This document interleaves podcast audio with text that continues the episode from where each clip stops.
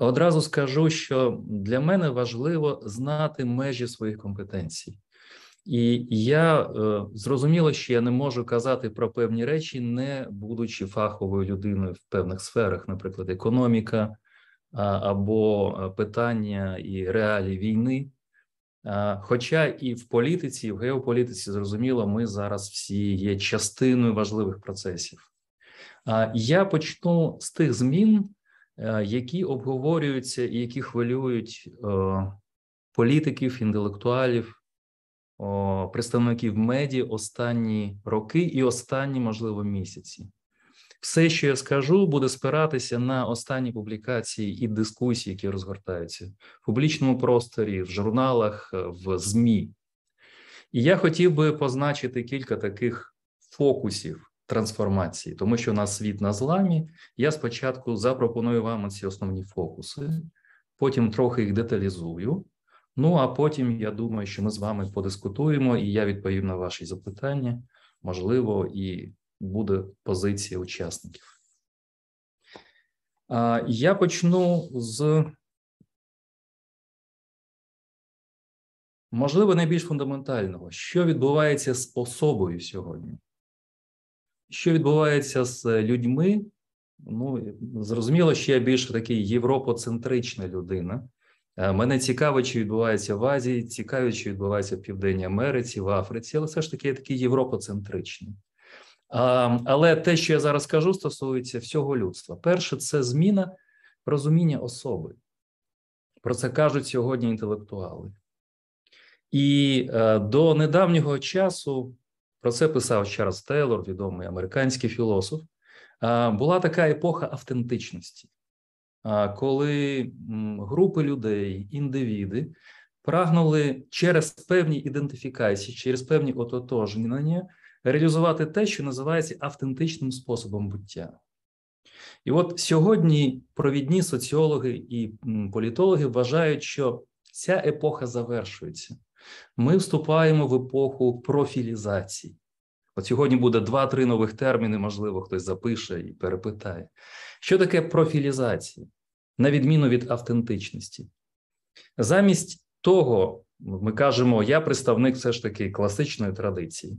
Замість того, щоб звертати увагу на джерела власного я, замість того, щоб щоб будувати внутрішній світ особи, світ спільноти, об'єднаної навколо якихось фундаментальних принципів, соціальні сфери тяжіють до того, щоб опікуватися власними профілями. Профілізація це термін, який пов'язаний словом профіль, профіль в соціальних мережах. Тобто йдеться не про те, яким ми маємо насправді бути. Йдеться не про те, щоб відчувати, мати емоційні стани або стани мислення, або цінності, які нас об'єднують реально, а йдеться радше про те, щоб представляти і обслуговувати власні профілі індивіда або групи. І не те, щоб аутентичність або відвертість втрачають своє значення, вони просто трансформуються в рамках цього нового руху профілізації. Отже, це перший такий термін. Е, профілізація означає, що ми маємо різні профілі, і ми висловлюємо власні думки, ми вчимося виражати себе або позиціонувати себе, власне, через ці профілі. І оскільки, щоб підтримувати цю профілізацію, ми потребуємо більше і більше часу, недаремно багато людей, особливо молодих людей, проводять так багато часу в соціальних мережах, тому що це вже частина частина їхньої реальності в лапках, якщо можна так сказати. Отже, це перше е, замість аутентичності тенденції до профілізації. Другий важливий момент: я так від особи буду переходити до спільноти, політичних систем і до геополітики. Е, другий важливий момент е, сьогодні ускладнене те, що ми називаємо об'єктивним поглядом на світ. Разом з цією профілізацією я б казав про втрату об'єктивності. оскільки соціальним мережам, групам спілкування об'єктивність е, більше заважає, ніж допомагає. Е, і в зв'язку з цим публічна думка, соціальна думка, думка кожного громадянина перетворюється більше на інструменти впливу, інструменти влади, інструменти взаємодії. Про це е, е, останній місяць вийшло принаймні десяток дуже глибоких досліджень. Як це пов'язано з трансформацією ЗМІ, і як це пов'язано з формуванням публічної думки? Оце формування публічної думки і квазіпублічна сфера є е, таким гострим напрямком досліджень. Якщо у вас будуть запитання, я про це скажу.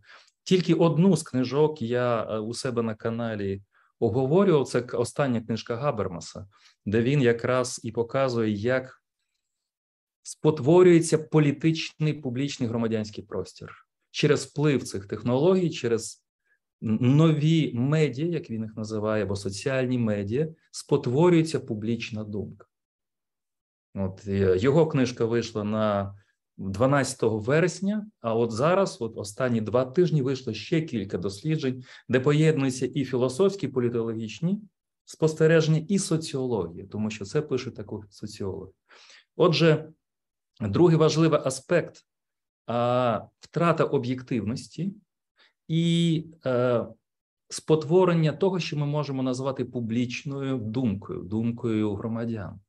А, Коли я кажу думка, йдеться про те, що в європейських мовах означає ну от майнунг от, е, в цих творах, тобто мнєні. Тобто ми можемо перекласти як гадка, можемо перекласти як опінія, але все ж таки в українською мовою гадка це більш такий більш ем, звужене розуміння слова. Тому я вживаю слово думки, да, думки громадян, громадянська думка.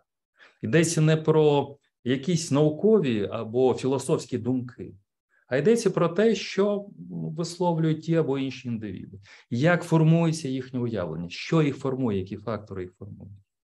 От це і важливе втрата об'єктивності і е, спотворення публічної сфери, як я сказав, це другий важливий момент. В зв'язку з цим третій аспект для мене, як філософа, дуже важливий. Він стосується сьогоднішньої геополітичної ситуації. Це втрата значень втрата сенсів, втрата фіксованих значень слів, втрата значень на рівні великих словників. А нам може здатися, оскільки ми всі зараз є частиною дії, так, і Україна постає перед випробуваннями, які пов'язані з прямими діями, з прямим захистом. Нам здається, що мова про словники якась другорядна. Але насправді ми істоти семантичні, ми істоти пов'язані з висловлюваннями, значеннями. Ми звикли пояснювати собі і собі подібним власні цілі, власні сенси. Нас об'єднують якраз те, що називається цінностями, ідеями. І тому словник є дуже важливим. я наведу як третій оцей фокус приклади втрати сенсів, втрати словників.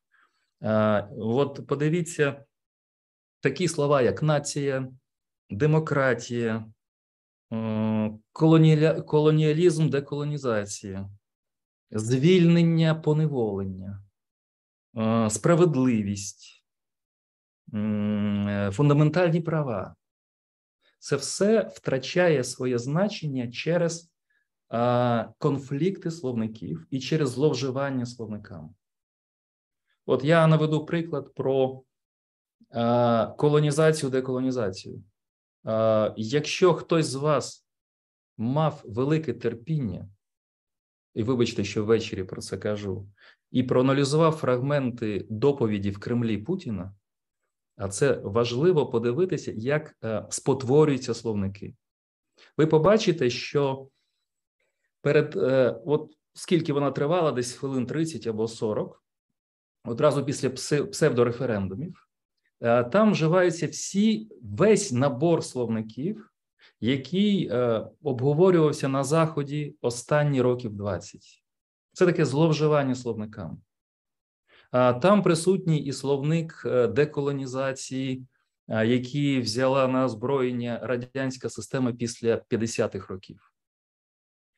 Там є і словник е, лівих е, на Заході, де йдеться про расизм і деколонізацію.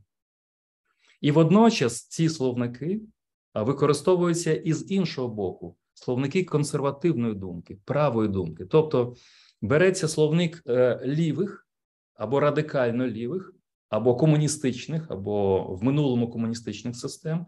З іншого боку, беруться словники консерваторів правих, традиційні речі, історичні речі, е, якісь фундаментальні цінності, традиції, монотеїстичні релігії. І от всі ці значення слова змішуються, з них створюється такий мікс, який має малювати картину якихось епічних протистоянь. Власне, ця промова в котре є антизахідна промова. Але ця антизахідна промова повністю використовує західні словники: словники лівих, словники правих, е, словники, які руйнують, е, скажімо, частину словників західних, західні ліві словники, і словники західних правих, європейських правих. В результаті втрачаються значення слів, і е, будь-яка конструктивна я не знаю, порозуміння от в рамках цих словників стає неможливим. Тобто вони підриваються зсередини, тобто втрачаються значення. І от е, це є важливим і небезпечним наслідком також тенденцій останніх, скажімо, років. І от зараз, останні шість місяців, ми переживаємо взагалі просто втрату сенсів і втрату значень. Це дуже небезпечно. Грати сенсами і значеннями дуже дуже небезпечно. Отже, це те, що я відзначив би як третій фокус. Е, отже, е, профілізація, втрата об'єктивності, спотворення публічної думки і втрата визначеності, так, втрата значень головних словників, які дозволяють нам ідентифікувати себе, розуміти свої цілі, Наприклад, такі розуміння, як нація, деколонізація, звільнення, прагнення свободи, фундаментальні цінності, справедливість, рівність. Атака на ці слова унеможливлює їх вживання. І тому ми маємо шукати якісь інші слова, оскільки вони вже, я б сказав так, отруєнні. От що відбувається в таких промовах, як 30 в вересня? Отруєння важливих слів, отруєння словників. Якщо вони отруєні, то ми не можемо вживати ці значення, оскільки завжди буде такий шлейф тягнутися, а темний шлейф от цього зловживання, цих маніпуляцій важливими словами. І що нам робити без цих слів? Як нам мислити, як нам визначати свій шлях, як нам визначати власні позиції? Це сьогодні вважається таким загрозою.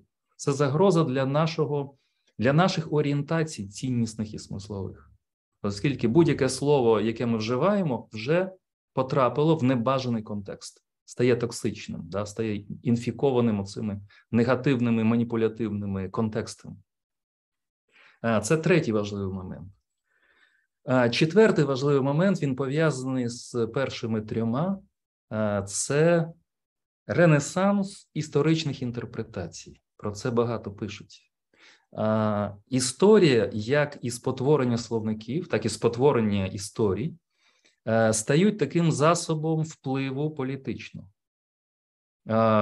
Політики, диктатори, авторитарні лідери зловживають історичними інтерпретаціями, пропонують, малюють нам великі історичні панно, закачують своїх громадян оці такі от великі сенси які закликають до якоїсь історичної справедливості, до відновлення якоїсь величі, до того, щоб вбудовувати сучасні, я б сказав так, кримінальні дії в великі наративи, великі історії. І тут також ми бачимо, що втрачається певний фундамент, оскільки якщо історія стає частиною спотворених публічних просторів, дуже важко втримати об'єктивність і дуже важко залишаться в межах професійної історії, історичних знань. Е, як ви знаєте, от я зараз готую ну, такий невеличкий розбір е, лекцій Тімоті Снайдера, але не тільки Тімоті Снайдер, він зараз читає в Єльському університеті курс про історію України, але паралельно все ж таки є багато цікавих е, відео і виступів істориків, професійних істориків, не тільки на теми України, і на теми європейської історії, світової історії. І тут якраз також є фокус цього протистояння оскільки ідентичність це завжди відповідь на те, частиною якої історії ми є, як ми інтерпретуємо історичні сенси, куди ми себе вписуємо.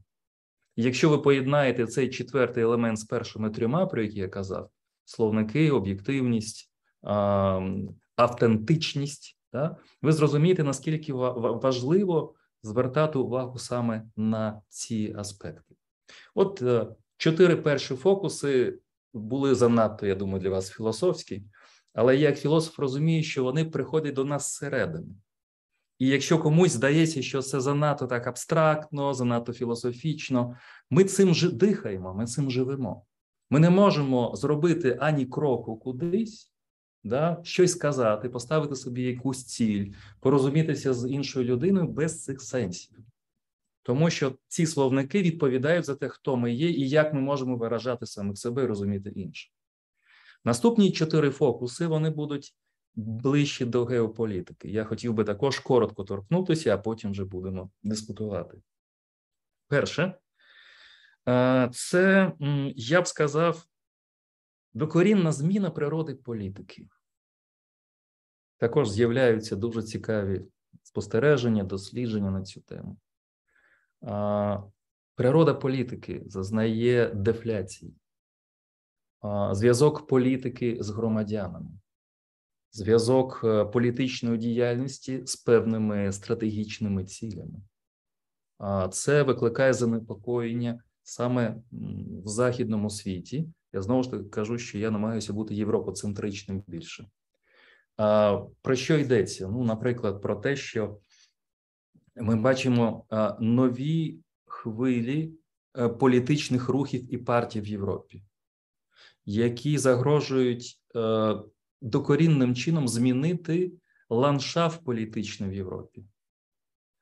І поки що е, ситуація так розгортається на флангах, не напряму, але все ж таки в рамках Європи про це дискутують і пишуть, і з великими такими пересторогами. Дефляція політики природи політичної.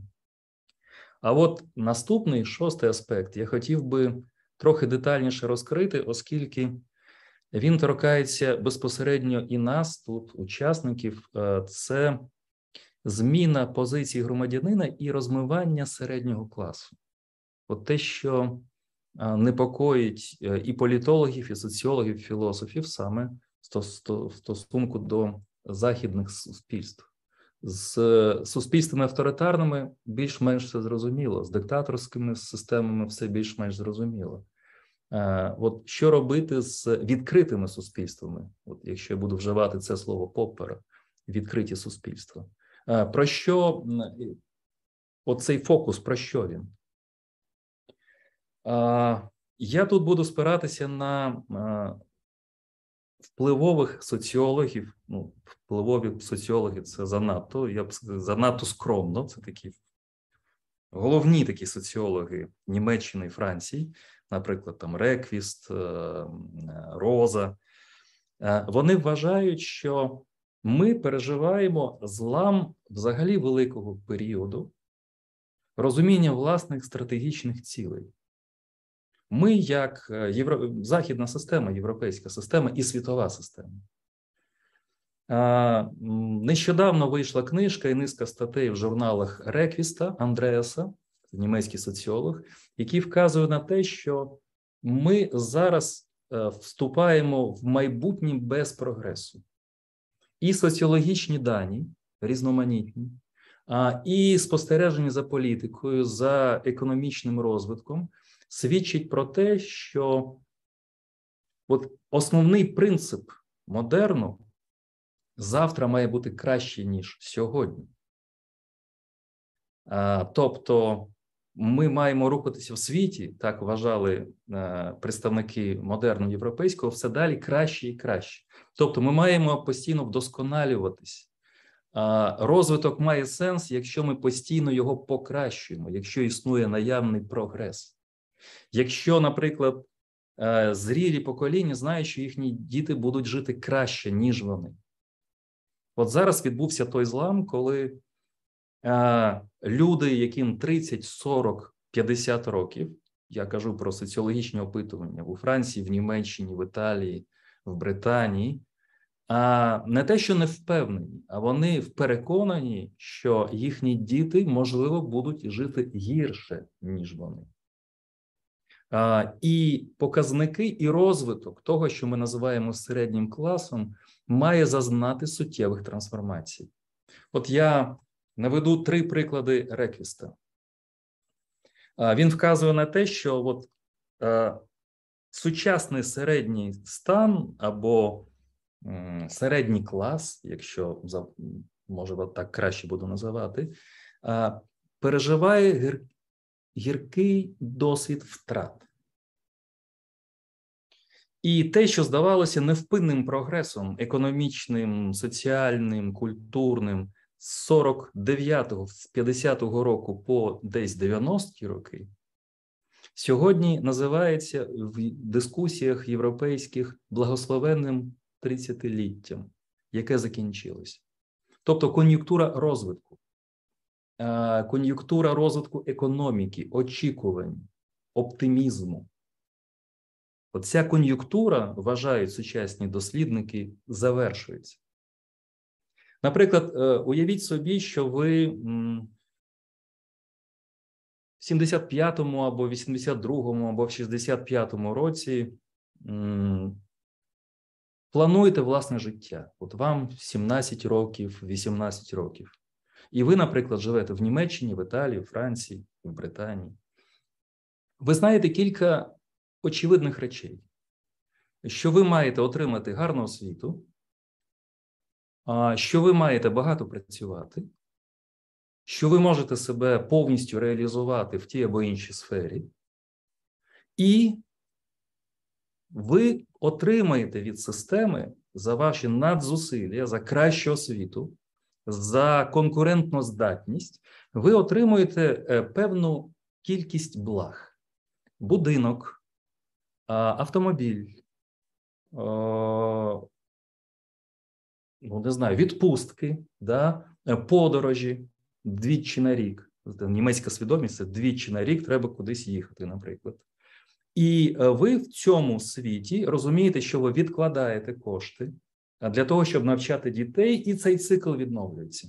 Люди, які отримують кращу освіту, більше працюють, отримують цю сукупність благ і продовжують е, цю, цей розвиток. От сьогодні кажуть дослідники, це завершується, і середній клас поступово розмивається і Е, стає зрозумілим, що це очікування, ці бонуси, які отримували їхні батьки і їхні діди, е, вони можуть не отримати. Оскільки і політичний контекст світовий, і економічний контекст, і екологічний контекст тяжіють, і ми це бачимо в сучасних дискусіях, гострих і в політичних е, баталіях, тяжіють до нової аскези і атаки на те, що можна назвати культурою споживання. А ви знаєте, це подвійна річ. От я буду прискорювати зараз свою промову. От коли я був е, молодим доцентом, мені е, і там асистентом, доцентом, там початок, кінець 90-х, початок нульових, мені дуже подобалися ці гасла. От така нова аскеза, обмеження споживання, якісь цінності, які мають бути вищі за споживання, за якісь економічні бонуси.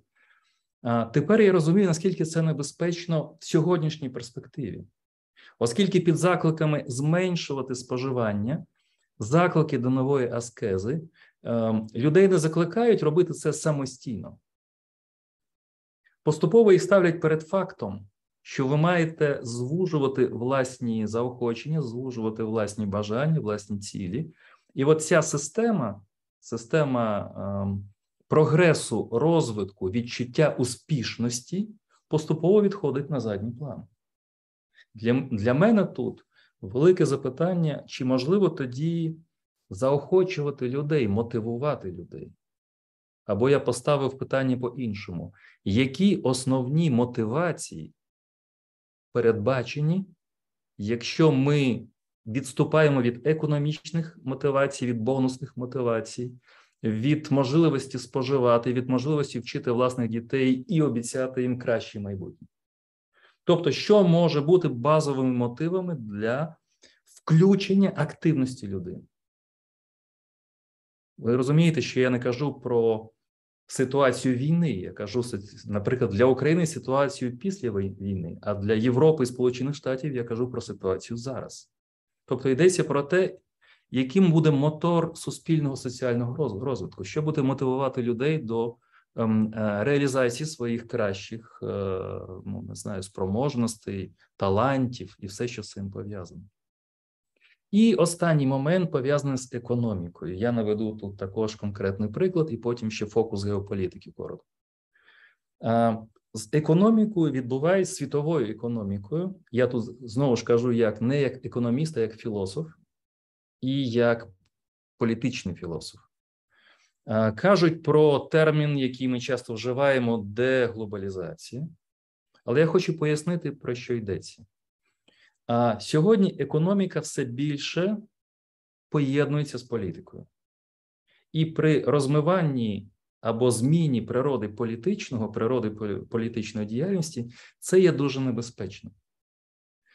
Що означає зв'язок економіки з політикою? Це означає, що система, про яку мріяли на, наприкінці ХХ століття, на початку ХХІ століття, світ без кордонів світ вільної торгівлі, світ взаємообміну ідеями, товарами, не знаю, інтелектуалами, бізнесменами. Оцей світ, який омріяний світ початку 21 століття, він колапсує. І е, економічна діяльність і пересування капіталів, груп людей опиняються в, в пастці певних груп інтересів, протистоянь ідеологічних, протистоянь ціннісних, і тут також світ ще не готовий для того, щоб перебудувати світову економіку за цими критеріями. Тобто, якщо правильна ідея, торгуємо з друзями, не маємо жодних справ з ворогами і опонентами, або з режимами, які передбачають, у яких передбачене порушення прав людини або просто диктаторських режимів, виникає дуже складна система оцінок і великий виклик для світової економіки. Я вам наведу тепер приклад. Цей приклад ем, в серпневому номері Der Spiegel про автопром світовий. От е, тут, якщо треба, я потім надішлю фото і цю докладну схему, то велика стаття. Стаття була, тому що в серпні була велика небезпека вторгнення Китаю, да, початок війни вже в, е, ще в іншій частині світу. І для німецького бізнесу і німецької політики це була головна біль. Німеччина підтримує Україну, і в рамках Німеччини дуже гострі дискусії про стратегії розвитку підтримки і далі. Але німецька економіка дуже потужним зв'язана з, Кита з Китаєм, з тому, що інвестиції, частина бізнесу німецького зав'язана також на стосунках з Китаєм. І якщо військовий конфлікт з Китаєм, наприклад. А це ще один удар, і от це був такий страх. І стаття викликана якраз от там багато конкретики тим, а як швидко перебудовувати ці економічні зв'язки. І от за цією схемою тут приклад е, автомобіля Audi e-tron. Audi e-tron пишеться E-tron. На схемі сказано, що е, Audi е, збирається з 6 тисяч деталей. 6 тисяч деталей. 300 постачальників з 37 країн. Уявляєте собі, 6 тисяч деталей, 300 е, постачальників, 37 країн. Збирається все це в кількох містах: Регенсбург, Дрезден. А країни-постачальники це Китай, Конго, Угорщина і ще багато-багато європейських країн і країн неєвропейських. І оця економіка, яка будується по такої схемі зборки такої, уявляєте собі, яка складна система, да, наскільки складні ланцюжки. Якщо вона докорінним чином змінюється, то треба переорієнтовувати всі зв'язки, не тільки політичні, соціальні, економічні, але й технологічні. Наскільки швидко це може відбуватися? Наскільки швидко можна налагоджувати ці зв'язки, враховуючи ціннісні і ідейні розмежування в сучасному світі? Тут виникає велике запитання: а чи не буде знову спокуси для того, щоб співпрацювати з диктаторами, наприклад, або йти на поступки в тих або інших сферах, щоб зберігати принципові зв'язки в сфері економічній? Знову ж таки, це удар по багатьом важливим цінностям і стратегіям, про які ми тільки що казали. Ну і нарешті останній аспект геополітичний. Тут я хотів би навести приклад е, вже китайський.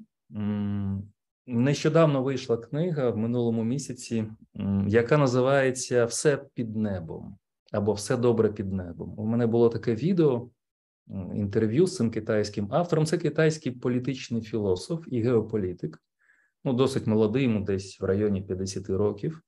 Він написав е, цікаву книжку, і його ідея про те, яким буде світ у найближчих десятиліттях. І він вважає, що цей новий світ буде відповідати кільком критеріям, але втілювати принцип китайський який е, він називає як принцип тянься. Можна перекласти як під небом все в порядку, під небом все добре, або все під небом. Щоб ми бачили інший бік, не тільки європейський, американський, ще китайський бік. Як це е, е, як це уявляє китайський політолог і геополітик? Він уявляє цей принцип як співіснування різних ціннісних систем. Бачите, про що болить е, китайській системі? А якщо західна система зараз, і ми з вами, як частина європейського світу, робимо, ставимо акценти також і на ідеях, і на цінностях, на певних е, ну, важливих стратегічних взаємодіях, для китайців важлива нейтральність ідейна і ціннісна. Вони вважають, що світ майбутнього це світ співіснування різних ціннісних ідеологічних систем. І в цьому світі а, ліберальна демократія, яку цей китайський автор називає публікратією. Ще один сьогодні новий термін. У нас вже була профілізація, це публікратія. Що таке публікратія? Коли думки громадян перетворюються на товари, на інструмент впливу.